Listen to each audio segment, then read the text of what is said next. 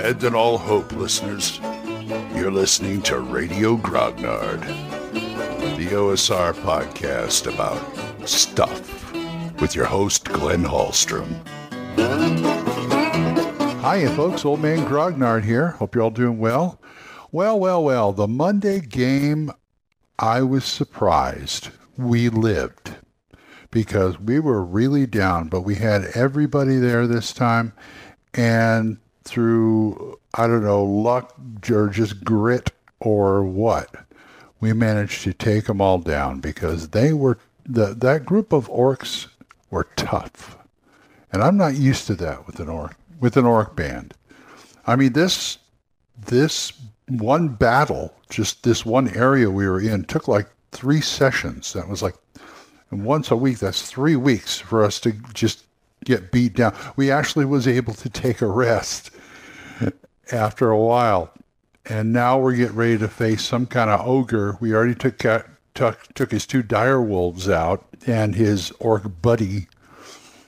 So now we're going to go into that, but we actually were up to full and rested and ready to go. I mean, I'm this since we walked into this dungeon it has been nonstop. I swear to God, it's been just. It, I mean, because guys, let's just find this blade, blade and get out of here. You know, it's that kind of thing. But boy, is it is it fun? I mean, we only play we only play like from eight to ten on a Monday. We used to play seven to ten when we were face to face, but when we're on, when we're doing Roll20, we do the eight to ten. But man, those two hours are packed. It is unbelievable. Anyway, I was reading a few things today and I want to talk about adapting modules to your system, to your, not your system, but your campaign world. And I came up with a few things and I want to talk about, and we'll get to that after this. Now, I'm talking about maybe you run into a module that's going, oh, this is really great. If you're lucky, you run into modules that say, well, you can put this anywhere in your world or whatever.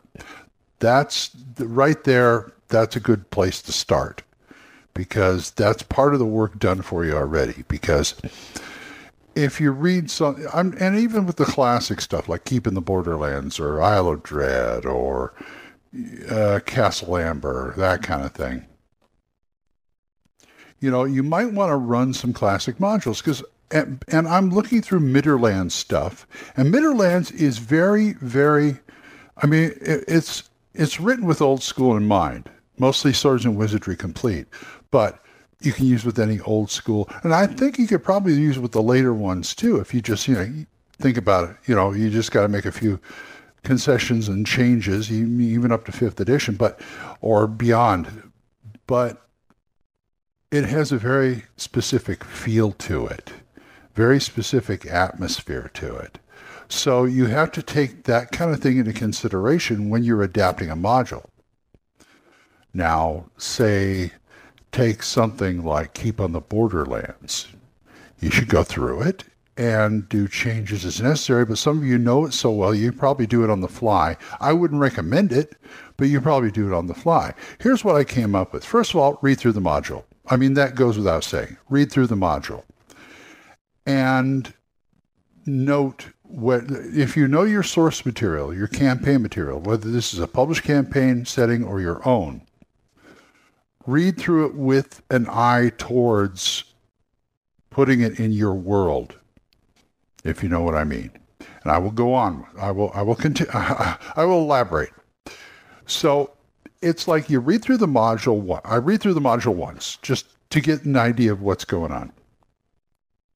Then I will go back and look through it again, determining now for for for for the Midderlands, there's a lot of unique stuff in there, along with the regular stuff. I'm assuming. I think I talked with Glynn Seal about this a long time ago. It's like, how do you, how do you justify? I mean, he's got so many critters that are that are unique to that world, critter spells and classes that are unique to that world. It's almost like, say, the just the critters there's like a whole monster manual for them, and then you lay over the regular monster list.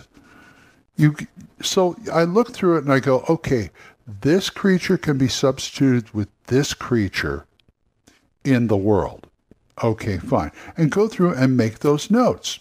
Do the same thing with spells. I mean, there's nothing wrong with leaving what's there. But if you can find a way to like substitute, say, a spell or some treasure, magic items, things like that, or classes for what you have over here in your campaign world, the better. I'm not saying wholesale get rid of everything, but what I'm saying is just do judicious substitutions.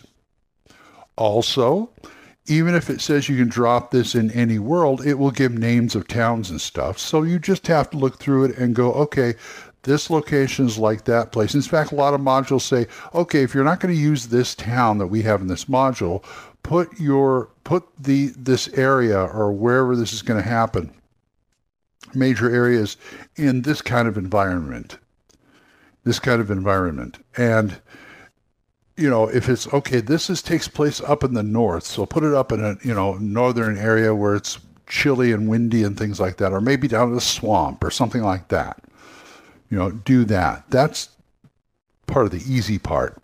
Then you then you think about what makes I would start to think about what makes my campaign area, campaign world unique. And if there are little things like maybe substitute NPCs, not substitute NPCs, but maybe enhance them. Maybe you can even enhance monsters and things like that that work. Like for instance, the Midderlands. It's the big thing. The, the big thing in there is gloomium because of this stuff that's underneath the earth that seeps up, and everything's kind of got a green tinge to it. If you're not careful, they get mutations, things like that. Take that into account when you're substituting things. Now, you should always probably keep an eye out for not making it too hard because if you're if you're substituting stuff and you just you're doing it willy-nilly, you're not thinking about you know, all of a sudden a like first to third level module becomes a sixth to seventh level module or something like that just because you're just changing stuff around. Just keep it, you know, keep that in the back of your mind. I'm not saying you're supposed to do challenge ratings or anything, you know, all that stuff I don't like.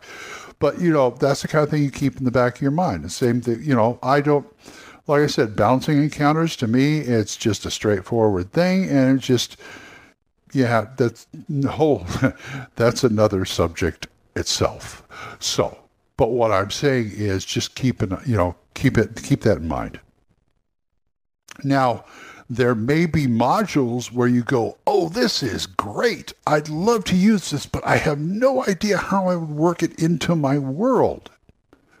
Well, you could rework the module, but if it gets to the point of reworking where it's unrecognizable, what you do is come up with something of your own and use bits and pieces of this module that you like.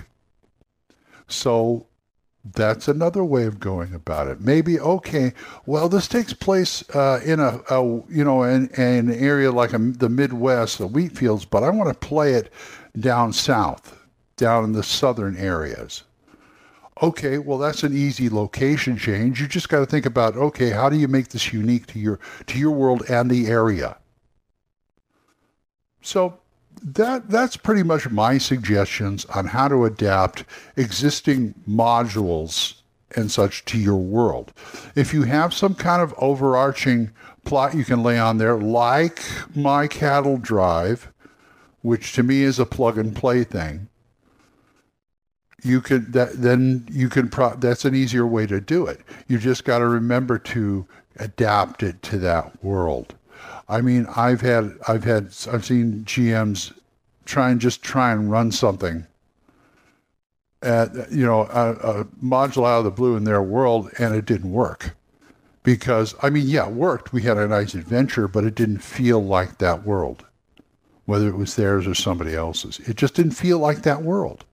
So those are the kind of things I would think about and it, it's it really it really helps. You makes your game better. It's more immersion. You always got to think of immersion, immersion, immersion. You got to get these people to think that they're living in the their characters are living in this world.